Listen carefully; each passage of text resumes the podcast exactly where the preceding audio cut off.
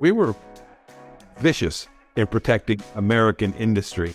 Uh, we, we knew that our other leaders, right, the, the prime minister in Germany, the president in France, they were working for their companies. We wanted to make sure that America was doing its part. So, as Secretary of State, I did that. And we always loved uh, working with these firms around the world and these governments to make sure Americans got a clean shot at this competi- at competition any place in the world, knowing that if we competed on a pretty level playing field, good things would happen. Welcome to the Beyond Speaking podcast from Premier Speakers Bureau, featuring in depth conversations with the world's most in demand keynote speakers. Hi, I'm Brian Lord, president of Premier Speakers Bureau. Our guest today is Secretary of State Mike Pompeo. Uh, Secretary Pompeo served as Secretary of State under President Donald Trump. Uh, prior to that, he served as President Trump's CIA director. Before that, his time in the executive branch, he was elected for four terms in Congress, representing Kansas 4th District. Uh, Prior to that, he founded an aircraft part manufacturing firm, uh, firm, Thayer Aerospace, in Wichita, Kansas. He's got a degree from Harvard Law, uh, served as a U.S. Army tank platoon leader, uh, retired from active duty military service with the rank of captain, and graduated first in his class at West Point. His career has seen him lead men in West Berlin during the Cold War, lead a machine shop floor in Kansas, and most recently, lead the CIA and the Department of State. So, Secretary Pompeo, thank you so much for joining us. Brian, it's great to be with you. Thanks for having me with you today. Well, uh, we're, we're definitely glad to have you. Um, you know, most people uh, know of you as Secretary of State and Director of the CIA, but you've also got this very strong business gra- background. How do you feel that uh, that business background and entrepreneurship background has shaped you? Boy, it, it, impacted my job at both of those places. It informed a lot of what I did. a big chunk of American power, and indeed a big chunk of geopolitical strategy, is economic think the challenges we face today with China, those are mostly economic challenges. Think of uh, the work we did to confront the Iranians and build out the Abraham Accords. Those were often economic problems.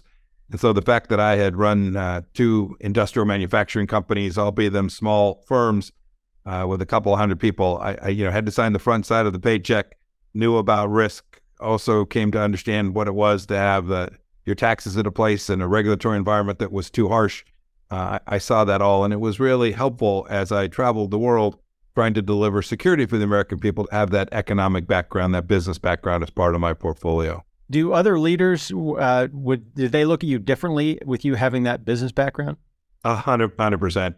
Uh, they would all have done their homework about Thayer Aerospace or Sentry International.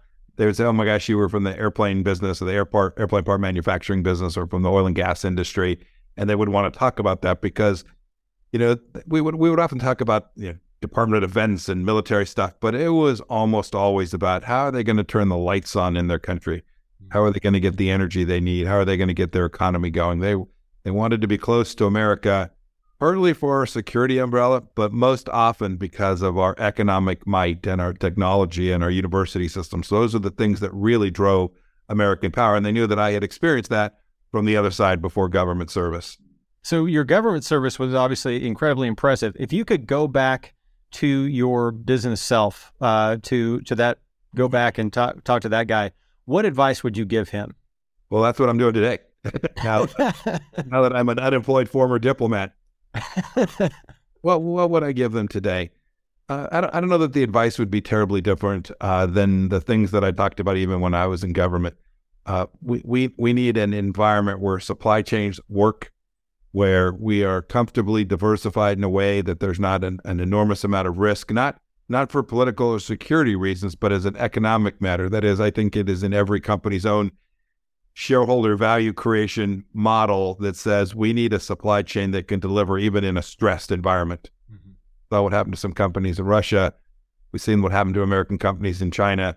We need to make sure that those supply chains are properly situated, not all here in the United States, but properly situated to provide high level of confidence in quality, high level of confidence in the capacity to deliver, even in an international space that is probably more uncertain than at any time in recent history. As Secretary of State, what did you do to help American businesses? I spent a lot of time on it. It was uh, some of the things that I, some of the work that I did that was most fun. People don't appreciate that the Secretary of State has an undersecretary. So you have six undersecretaries. One of them is the Undersecretary for Economic Affairs. Mine was a fellow named Keith Krach and we worked on lots of projects uh, trying to help American companies, even small American companies, as they were trying to figure out how to work their way through problems around the world. You know, not not many companies don't have some international customer base, some international supply base. Uh, often they have currency issues, and we wanted the State Department to defend American companies in ways that, frankly, the State Department hadn't done for an awfully long time. Mm. Uh, we were we were vicious in protecting American industry. Uh, we we knew that our other leaders, right, the the prime minister in Germany, the president in France, they were working for their companies. We wanted to make sure that America was doing its part. And so, as Secretary of State, I did that, and we always loved uh, working with these firms around the world and these governments to make sure Americans got a clean shot at this competi- at competition any place in the world, knowing that if we competed on a pretty level playing field, good things would happen. What uh, I know we, you do a lot of speaking for financial companies. What can financial companies do to set themselves up for success in today's environment? good information systems so they have a, a, complex understanding of what's taking place, especially some of the largest financial institutions that are truly dealing in a global space. Second, um, it's very important that we all put uh, systems in place that adequately secure our information. That is getting harder and harder to do, but we were always mindful and we wanted to help our partners all across the world. This wasn't an American phenomenon. Uh, the, the West, those of us trying to work on basic property rights, protection of information, data security, all of those things. Uh, companies need to make sure that they are both uh, demanding that policymakers provide assistance to them in their home country, but that they're also investing in those things because the the coin of the realm today with data and quantum and AI involves things that are subject to attack from our adversaries. And we need to make sure that that information is capable of being kept in the channels which is intended to be kept in. The last thing I'd say is there's just enormous opportunity out there when we get this right. And I'm convinced the world is going to get this right.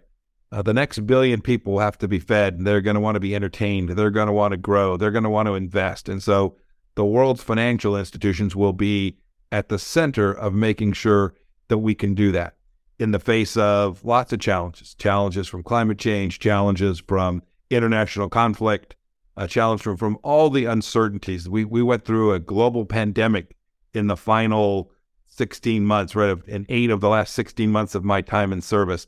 Uh, so these are things that no one expects, and every financial institution ought to be doing the things they can to make sure they are sufficiently resilient to withstand that level of uncertainty. What do you believe are the biggest challenges facing business leaders in general today? I think they're just trying to find that that that solid bottom and when I said so, some something foundational that they can stand on, tell me what the rules are. Tell me what we're going to be dealing with, whether that's inflation data or uh, whether that's uh, technology issues, uh, regulatory conflict issues between even our friends, even the United States and Europe. Uh, data privacy rules I know drive lots and lots of companies crazy because uh, the the Europeans have one set of rules and the United States has another. I, I think business leaders are just clamoring for enough stability in the rule system where they can then begin to to invest in a way that is rational and will meet the needs five, ten years from now. Lots of change in that regulatory environment creates uncertainty for these companies, and it doesn't maximize their capacity to deliver for their employees and their shareholders. So, last question. I know there's a lot to be worried about out there. Um, from a business perspective, what are you most excited about right now? You know, in, in, America, I'm most excited that I think we are beginning to think about how to retool our educational system. So we often talk about capital flows, that matters. Uh, labor markets matter too. And we need to make sure we, those of us who believe in basic human dignity, uh, good places to work, uh, we need to make sure we have a labor force that is prepared to meet the challenges of this next 20 and 40 and 60 years. So in the United States, as I watch our schools beginning to think about how are we going to meet the needs of the next generation of students? How do we how do we match the needs for workforce with the desires of the next generation? I think the United States is starting to get its hands around this with school choice opportunities and the like that will really be good, and they will allow us to continue to grow uh, our economy in ways that matter. In America, we're $31 trillion in the hole here in the United States. Uh, we have got to figure a way to grow GDP at a rate with inflation sufficiently low that we can climb our way out of this impending debt debt problem that we face. And I, I think our schools are the place that that all begins because a productive workforce is the ultimate answer for solving America's deficit problems. Well, Secretary Pompeo, thank you so much for joining us and sharing your insights and wisdom for for uh, the business community, and uh, we really appreciate it. Thank you, Brian. Bless you. Have a good day. Thank you for joining us for the Beyond Speaking podcast. To learn more about today's guest, visit premierspeakers.com. Make sure to subscribe and leave a review wherever you listen.